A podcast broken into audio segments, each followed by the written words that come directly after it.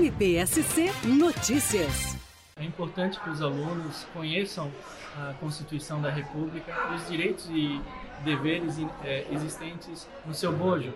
Então, tratamos de temas fundamentais que estão previstos na Constituição, tais como o direito à preservação da liberdade, da vida, do patrimônio, bem como princípios e fundamentos basilares previstos também na norma maior, tais como o princípio da solidariedade, o princípio de preservação dos direitos humanos. Então, tudo isso foi muito importante e os alunos adoraram essa experiência. Nós tivemos a oportunidade também de apresentar a promotoria a essa parcela mais jovem da sociedade, né? É importante que o promotor esteja próximo ao público-alvo da sua atuação, que é o público infanto-juvenil, que merece toda a atenção e proteção por parte do Ministério Público. MPSC Notícias, com informações do Ministério Público de Santa Catarina.